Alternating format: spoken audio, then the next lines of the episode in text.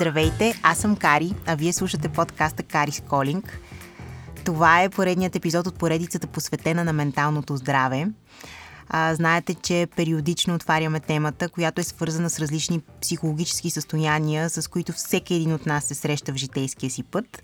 А днес дойде ред на една любима моя тема, тази за романтичните, за интимните връзки и взаимоотношения. До мен е психотерапевт Милена Манова, която често чувате в този подкаст и това никак не е случайно. Милена е психотерапевт с награда за принос в психотерапията, автор, лектор и супервизор. Милена, здравей! Не сме се чували, виждали в този подкаст, в това пространство от известно време. Много се радвам, Много ми е приятно, Кари. Благодаря за поканата. Да, интересна тема ще отворим днес. А, тема, която на всички ни е важна. На всички ни е тема, без значение къде се намираме. Връзките. Тези връзки, които някак много предопределят а, нашето щастие и нашето дори ментално състояние. А, и някак си тази тема а, много се предопределя от това на каква възраст сме, къде в живота си се намираме и както преди в а, този подкаст с теб преди време сме отваряли тази тема за житейските сценарии, по-скоро за кризите на възрастта, как спрямо това къде се намираме, как гледаме на света. Предполагам, че същото се отнася, що се отнася и до нашите взаимоотношения в а, личния интимен живот. Да, така е.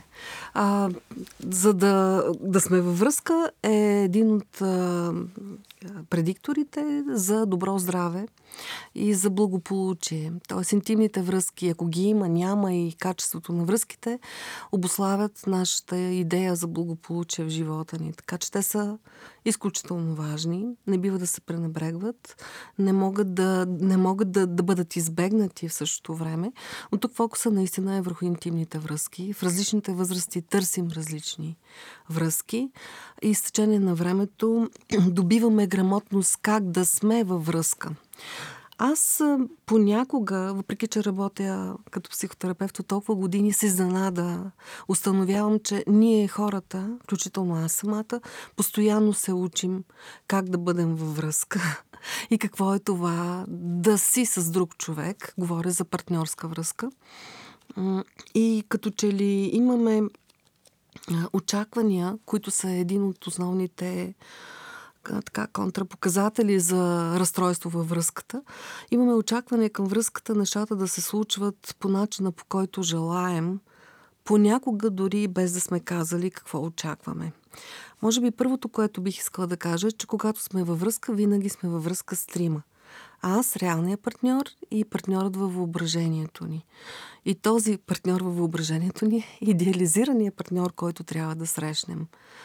Тук, разбира се, това е а, база и за различни конфликти, защото когато имаме един въображаем партньор, наричаме го партньор проекция, често пъти, а, ние проектираме върху реалния партньор неговите черти и очакваме той да се държи като въображаемия. Което означава, че очакванията ни в партньорството често не са реалистични, а са идеализирани. И трябва да внимаваме добре какъв е партньора, с който сме, както и да го приемаме като реален човек. Защото той е реален човек. Това, което се случва, когато работя с партньорски двойки, е да се изненадвам, че те наистина не казват от какво имат нужда, какво биха искали от другия човек.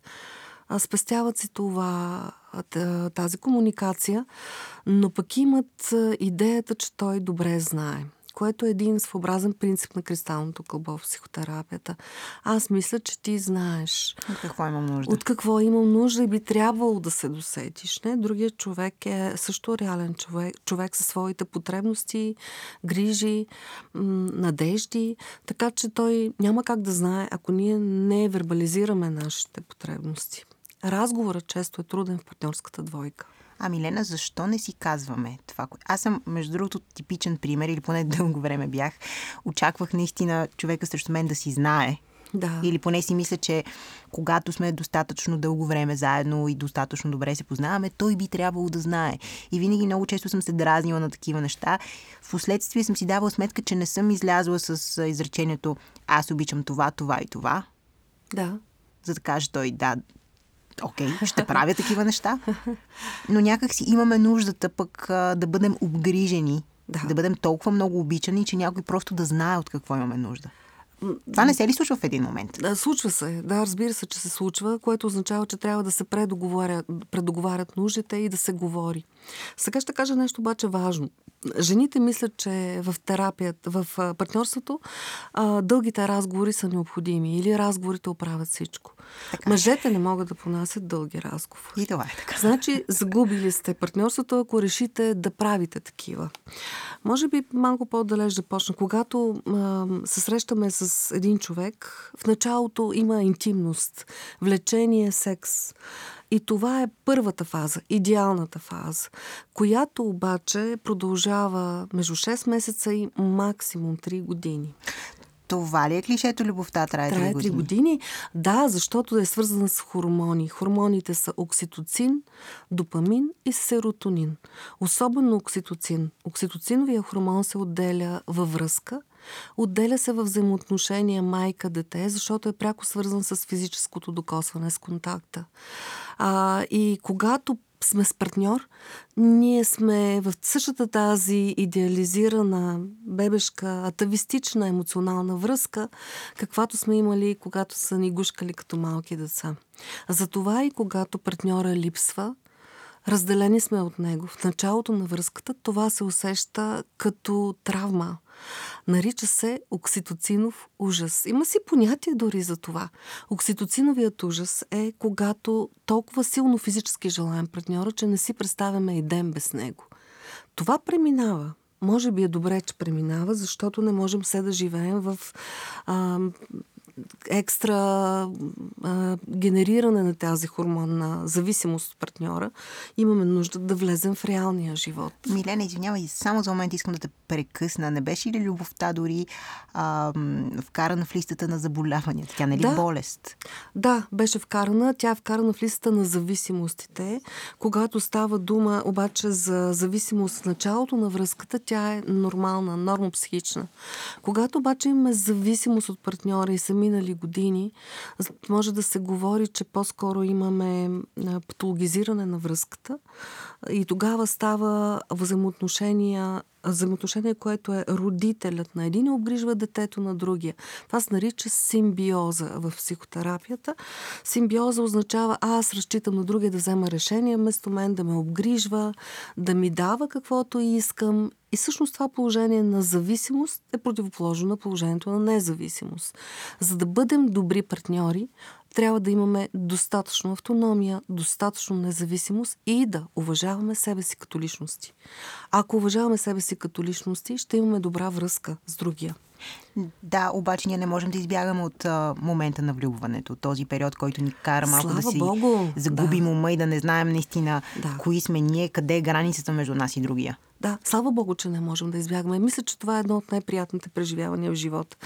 В това преживяване имаме чувство, че живота разцъфтява, че е хубав, че заслужаваме всичко. Влюбването е като пролет.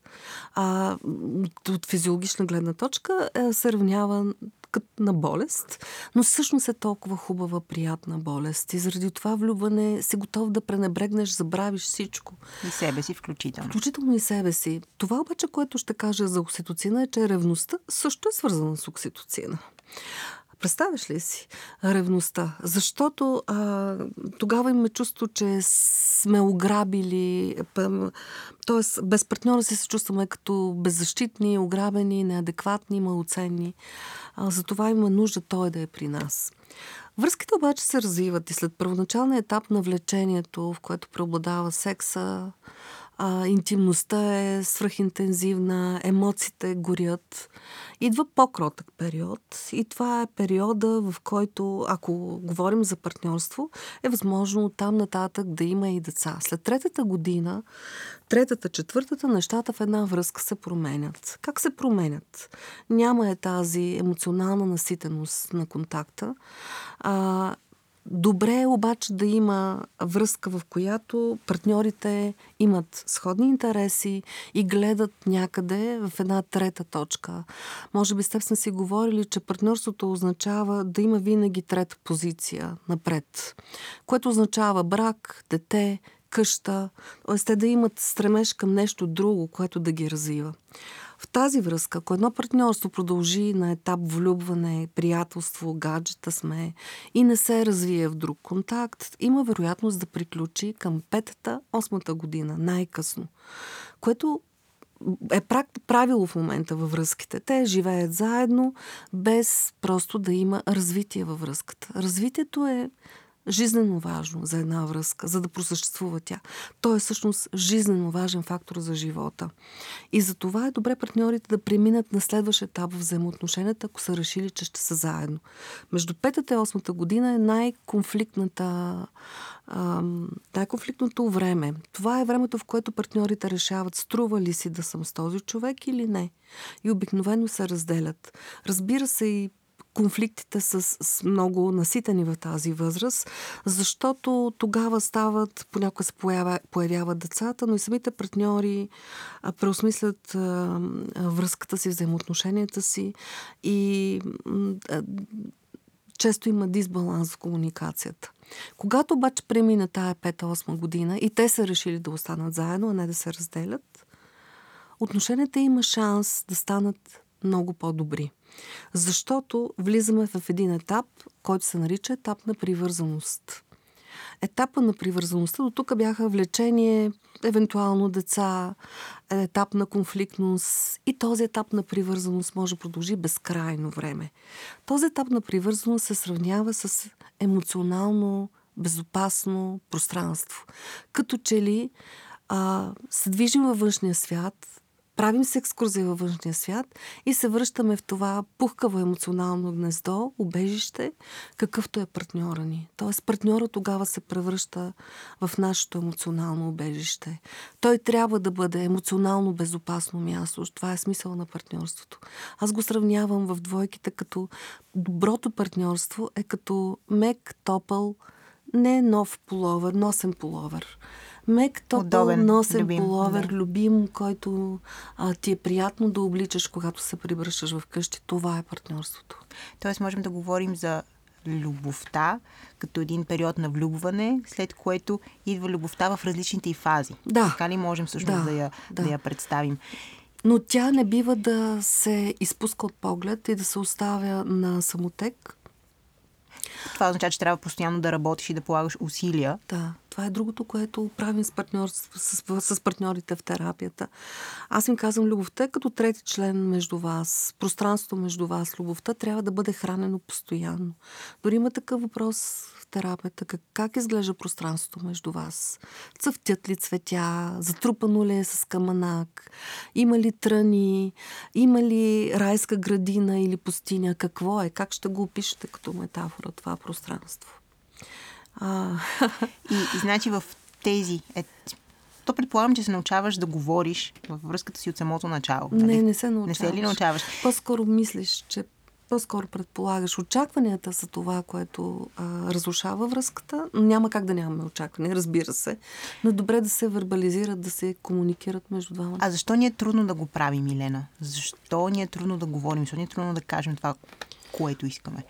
Може би не познаваме добре себе си. Може би се надяваме другия да въплати любовта към нас самите, от която имаме нужда. Може би не сме наясно, че трябва да се прави. Може би мислим, че другият ни познава достатъчно добре. Това е като един цитат също, който правя към двойките. И съм го срещала реално в практиката си. Веднъж съм ти казал, че те обичам, ако нещо се промени, ще те информирам. Това е, това е много грубо. да, но всъщност любовта изиска постоянни знаци на признание, се наричат. Но забелязва ли си, че има хора, които нямат нужда съвсем от тези постоянни знаци и други, които пък имат нужда постоянно да им се декларира тази Аз мисля, че всички имаме нужда от знаци на признание. Само, че ще ти кажа какви са те. Защото те не са вербални задължително.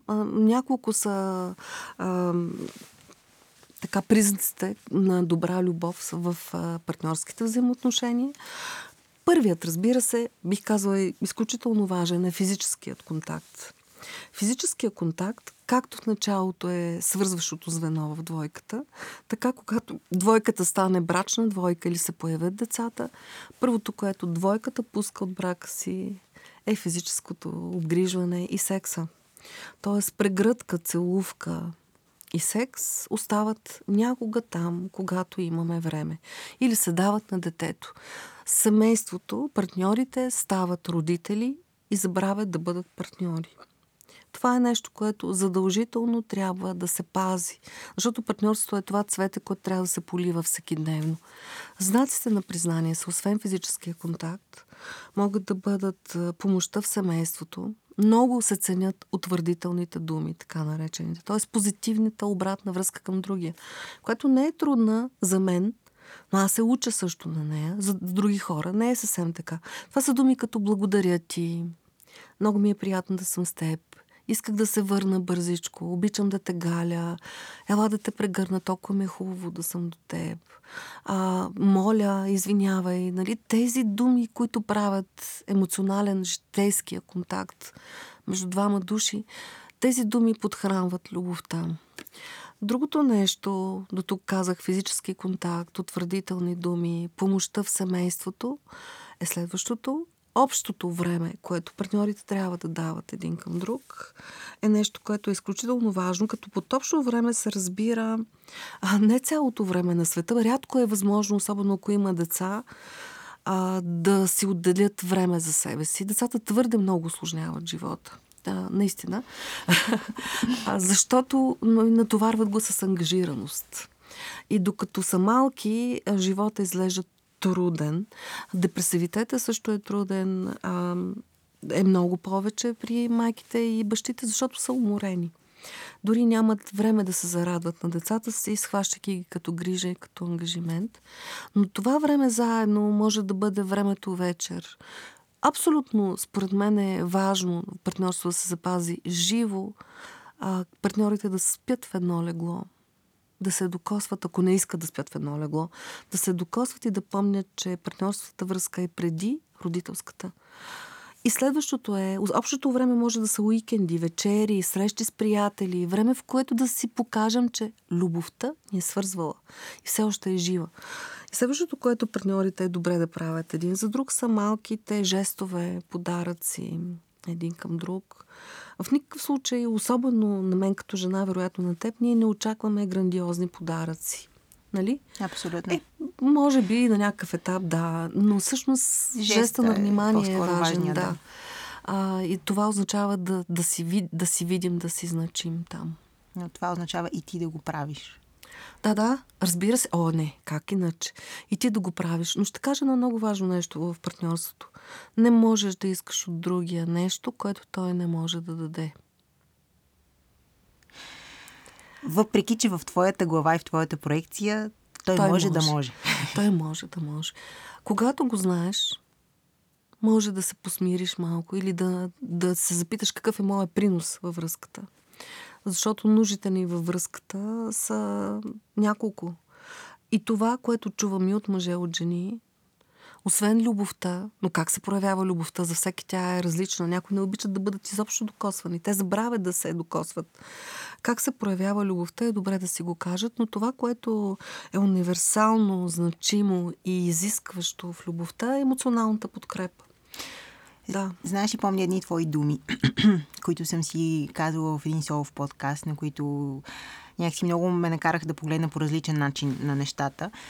Не е задължително всички неща, от които имаш нужда, а, да си ги набавиш от едно място. Това да. включва, разбира се, и партньорството. Да. Тоест да бъдеш Точно. добър приятел с някой, да се забавляваш с някой, да си в интимна близо с някой.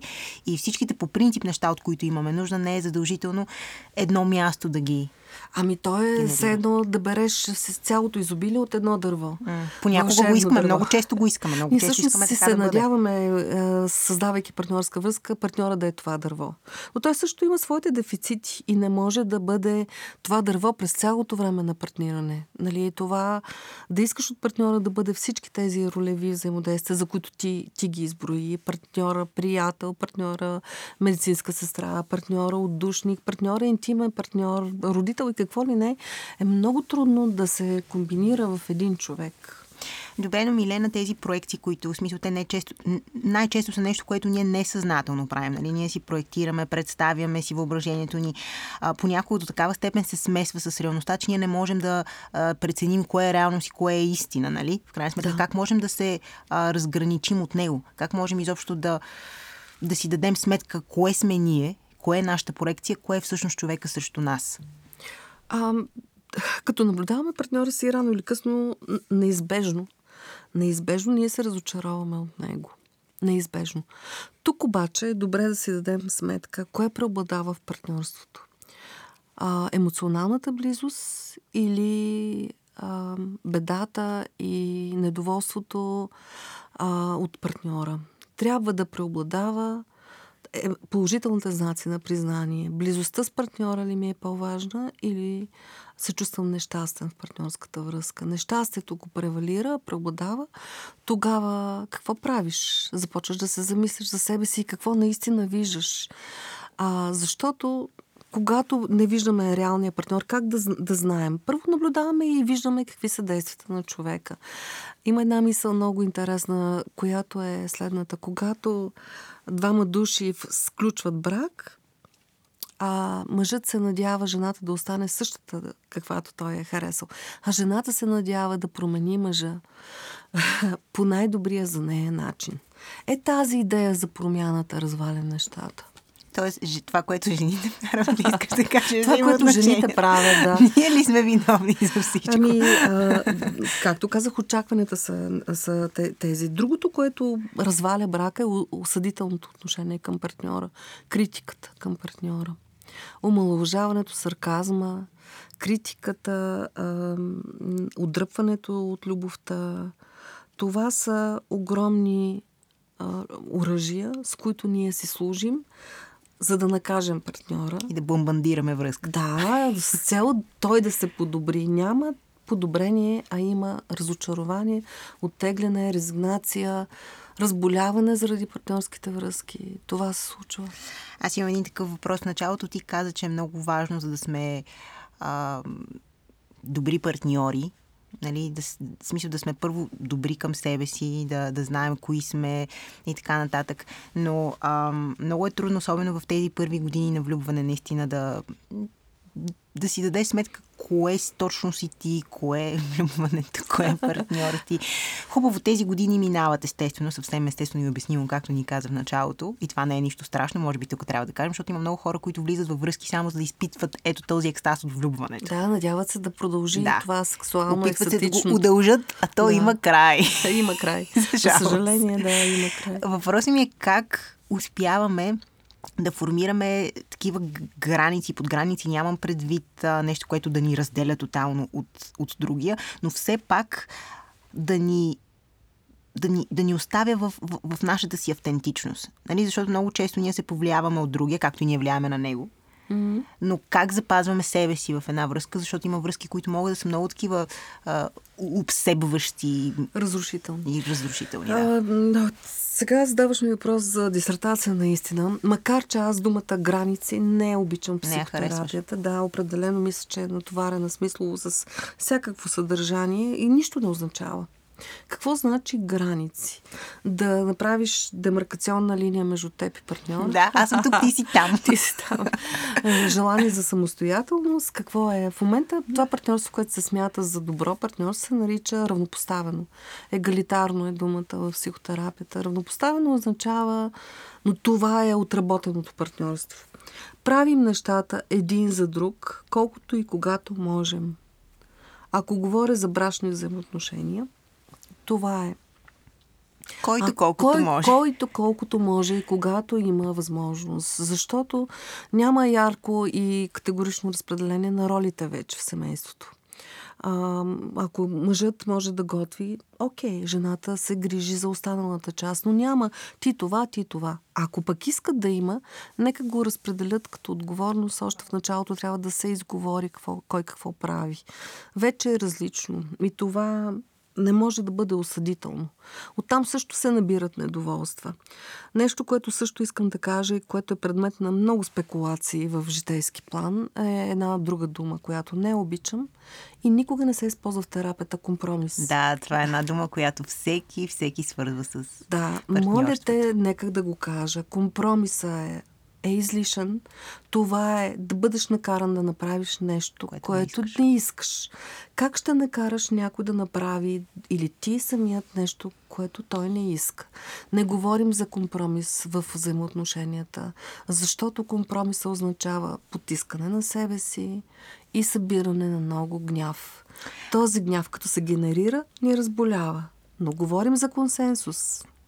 Много интересно как тази дума за компромисите е толкова някак си се, се вплела в, да. в нашата представа за връзките и да. това всеки го казва и всеки наистина твърди под всеки, на нямам прави об, общо наистина всеки, но повечето хора си мисля, че на това се изгражда една връзка, нали? да, да правиш компромиси. И това е нещо, което наистина някои хора дори ам, според мен, може би дълго време си склонен да го правиш, но в един момент, когато минат тези по-сериозни емоции, когато си в а, етапа на етапа на спокойствие или на конфликтност, това започва да ти тежи жестоко.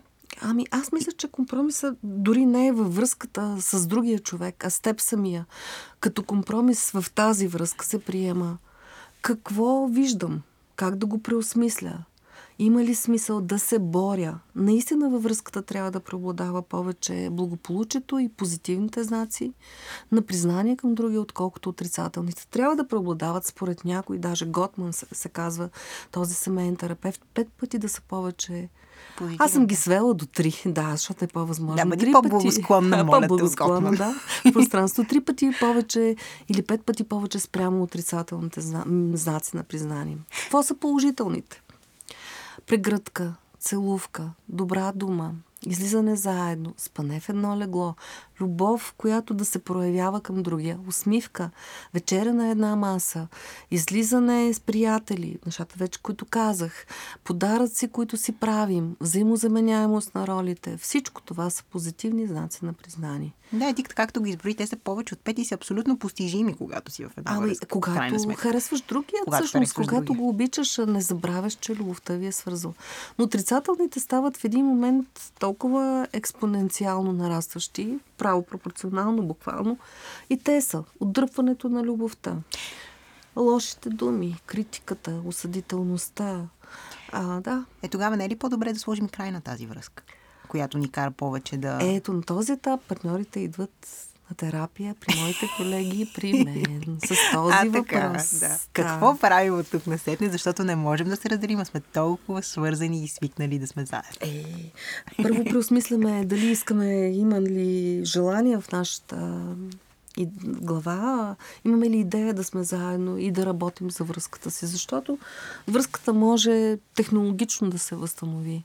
Но това означава да се възстанови интимността. Нота бене обаче, интимността в партньорската връзка не е секс. Тя е да бъда себе си, да се чувствам естествено. Добрата връзка е когато се чувствам естествено в нея. Не се налага да преправям себе си, да моделирам себе си. Не се налага да правя компромиси, които имам с идеите си, но мога да просмисля ценностите си. Добрата връзка означава да получавам достатъчно какво, от нещата, които мисля, че имам нужда да получавам в тази връзка. А, а, защото това какво искам, често е свързано с любовта, често е свързано с разнообразието, често е свързано с а, развитието в тази връзка. Една връзка се развива, разбира се, тя не може да стои на едно място. И не бива. И не бива. Даже ще ти кажа една мисъл във връзките. Тя е, че локомотивът на любовта няма заден ход. което означава, че не може да се върне преди, но може да осмислим каква е метаморфозата на тази връзка и как да я продължим напред. Една връзка има нужда също от значимост, да бъда значим за другия, да се чувствам значим за другия. Даже бих сложила това след любовта на второ място. Една връзка има нужда да, да, да ми отчитат приноса в нея. Тоест да бъдеш оценен. Да бъдеш оценен. Когато тези неща са на лице, връзката може да продължи. Ако няма и преобладава моето усещане, че това не си струва, защото ние в главата си сме скъсали връзката си с реалния партньор, а въображаемо не продължава да стои там. Нещо ще ти кажа за края на връзките. И то е, ако сме недоволни от първата си връзка 50%, от втората си връзка, евентуално след като приключим с нея, говоря обаче за брашно взаимоотношение, недоволството е вече нараства на 65%. Защото е второ разочарование. Второ разочарование, което означава, че ние първо със себе си трябва да поработим, да видим какво искам, какво е възможно, какво другия може наистина да даде, а не да не даде. Защото ако искаме всичко или искаме получавам любов, както аз я представям, другия не е в състояние, няма този капацитет да, да даде в любовта, може да не се получи. Или просто той не, не си я представя по този начин. Защото както да. трябва да имаме предвид, че както ние проектираме, така върху нас се проектира. Разбира се, в неговата глава също има една трета, един трети партньор, който е добрата версия на партньорството, така както той го е научил в неговото семейство. Много ми хареса това, което каза за интимността, защото наистина мисля, че много хора свързват интимността с секса. Да. А това е тотално грешно, наистина. А, и секса Има, се включва. То е много голяма част. Аз дори си представям интимността като пространството, което, което някакси, в което се намирате след като дори сексът е приключил. Тогава, когато сте абсолютно искрени, автентични един. Да, пред Точно друг. Така. Но това се получава много по-добре, не в първата фаза, в която, разбира се, че харесването да. привлича и привличането са силни. А, получава се много по-добре, ако изчакаме тази фаза на конфликтните взаимоотношения да премине тая. Този, тези 8 годинки. Тези, тези 8 годинки нещата има шанс да станат добре. Ако не са били добре, да се преосмислят малко и тогава партньорите да се чуят и да решат искам ли да остана или не искам. Това преосмислене на много етапи е валидно. А, аз имам един такъв въпрос относно за това как да преценим дали сме, дали партньора срещу нас е добър за нас или е подходящ, не е добър, а подходящ за нас. А, кои, са тия, кои са тези въпроси, на които трябва да си отговорим? Задавам ти го този въпрос, защото с тебе сме си го говорили да. това. А в същото време ам, ня- някак си а, съм склонна да вярвам също, че нашите приятели, говоря за най-близките ни приятели, имат много добра а, гледна точка за това дали един човек е подходящ за нас или не, просто защото те могат съвсем, познавайки нас добре, виждайки тази двойка отстрани, могат да... Много често те са прави в своята оценка, това искам да кажа. Mm. Но говоря за искрените и много близки приятели, които не искат просто да ни наранят или нещо да ни, да ни изкритикуват неправилно. А тези, които имат можеш да добра оценка. Такива. Да, тези, на които можеш да разчиташ наистина. Нали, сега това вече с приятелството е нещо доста сложно, но да кажем, че а, ако човек е щастлив, има по един, един-двама такива в живота си. А, да, сега ще преформулирам въпроса. Кои са критериите с добрата връзка, изглеждаме, питаш, нали mm-hmm. така? Да. По по-завъртолен начин, Милена, моля те. Добре. А, това, което е критерия за добра връзка, е общото между партньорите. Еднаквостта между партньорите. Mm. Понякога тези партньори имат а, общи спомени или общи, обща историческа а, при, припознатост а, в миналото си. Например, живели са в един и същи блок, или родителите на двамата са разведени, или а, са учили в едно училище, или на някакъв етап имат едни и същи интереси. Тоест, те от, преоткриват в а, онтогенетичен план характеристики, които ги свързват. Свързването между двамата е общото, не е различното при различие няма да се получи нищо. Добре, какво ще кажеш за това противоположностите, че се привличат? Ами това е пак едно от клишетата като това с компромис. Разбира се, че се привличат а, на, в интимен план, вероятно. Те се привличат, защото сексуално е възможно да се привличат, но за дългосрочно партньорство не могат да останат заедно. Или, ако някой ме опровергае, то означава, че не са били чак толкова противоположни тези хора. Трябва да има обща, на общи интереси, трябва да има. Трябва да има обща, общ социален статус, близък до този, който, от който ние идваме, като, като семейство на происход. Това би било добре. Макар, че партньорства са като една река и не може да се при всичките ни опити да ги категоризираме, те са различни все пак. Но аз говоря за доброто партньорство.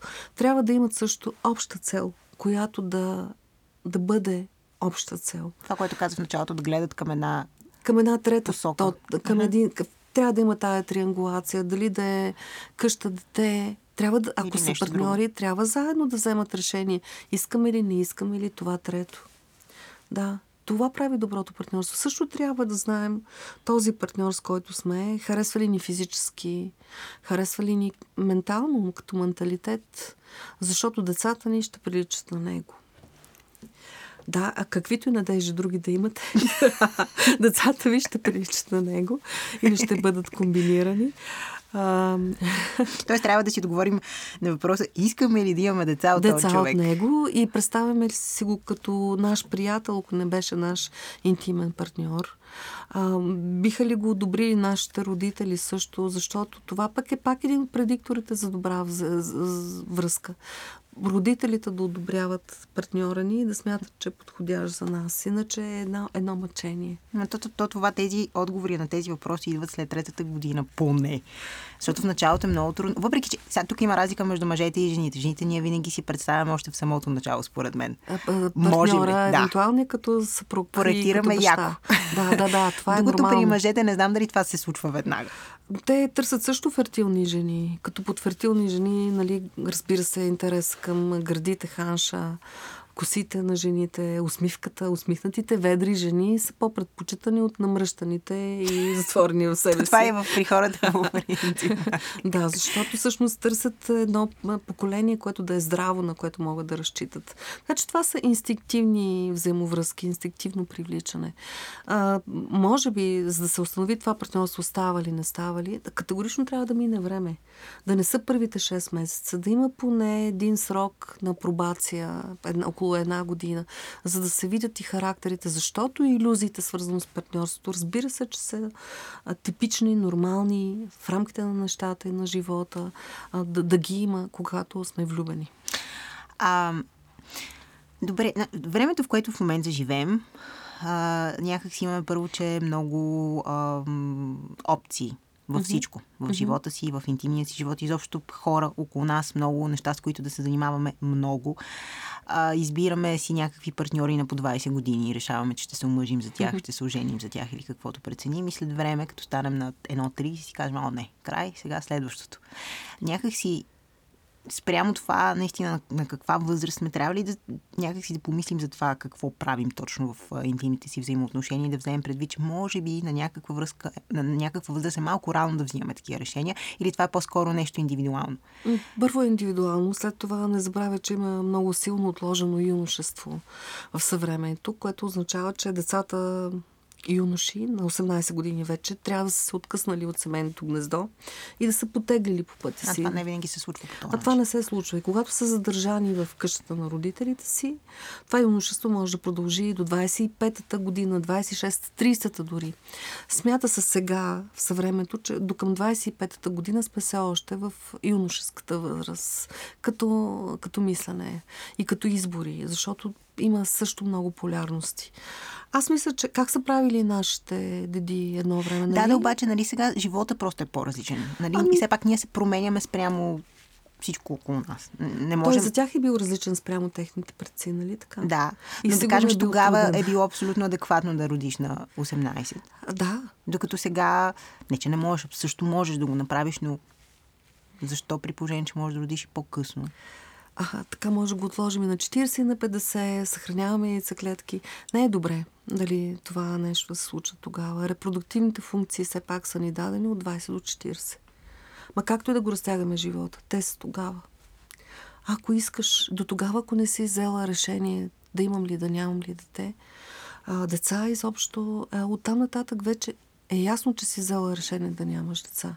И ако е социален натиск и е твърде силен, какво правя? За себе си или за, за обществото ли, за майките ли си раждам тези деца? Да родиш дете е преди всичко отговорност и зрялост.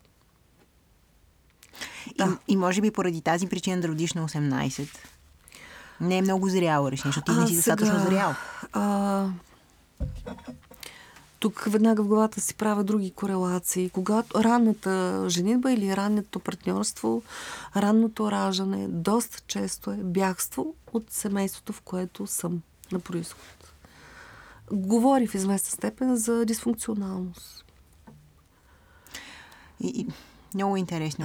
Значи, юношеството ни започва след като се отделим първо от апартамента на нашите. Не, юношеството започва. В смисъл, не започва. Три фази. Завършва на 18. Да, по-скоро завършва, тогава обаче когато. Защото не... Но да, добре е да, да започнем самостоятелен живот. А, Милена, има едни такива хора, които някак си са преценили за себе си или си казват, че не желаят да имат партньори, че предпочитат да, сами, да са сами в живота си. И заобщо темата за търсенето на партньора, защото нали, това, което говорим в някаква, да кажем, в един идеален сценарий ти имаш партньор, с който можеш да разгърнеш този житейски опит и да минеш през тези фази. Но сякаш за много хора намирането на такъв партньор подходящ е нещо доста трудно и сложно предизвикателство. Първо, търси ли се партньор? Ако не търсим партньор, означава, че имаме болка от предишни разочарования. И тази болка е толкова силна и непреработена в нас, че ние си мислим, че със следващия партньор тази болка ще се повтори, затова предпочитаме да не страдаме. Което разбира се е една иллюзия, защото живота е страдание. Преди всичко. Да си го кажем. Да, както си е. Да си го кажем, да. И ако смяташ, че не си причинявам такава болка, излишно ми е, искам да се предпазя, това е и страх. Това е и също незрялост. А, но емоционална ако търсим незрялост. емоционална зрялост, разбира се. Ако търсим обаче партньор, това трябва да бъде работа на 24 часов работен ден. Защото партньорството и търсенето на партньор е работа. Да бъде също толкова важно, колкото търсенето на истинската работа. А как можеш да търсиш партньор? В смисъл, това е... Слагаш се го в главата. Имам нужда, търся. И пробваш. Времето за експериментиране е младостта, нали така? М. Еми да. Имам един приятел, който ми беше казал точно това, а, че когато търсиш партньор, по-скоро трябва да отбележиш нещата, които той иска да прави за теб или си представяш той или тя да прави за теб и да започнеш да ги правиш за себе си. А, а, да,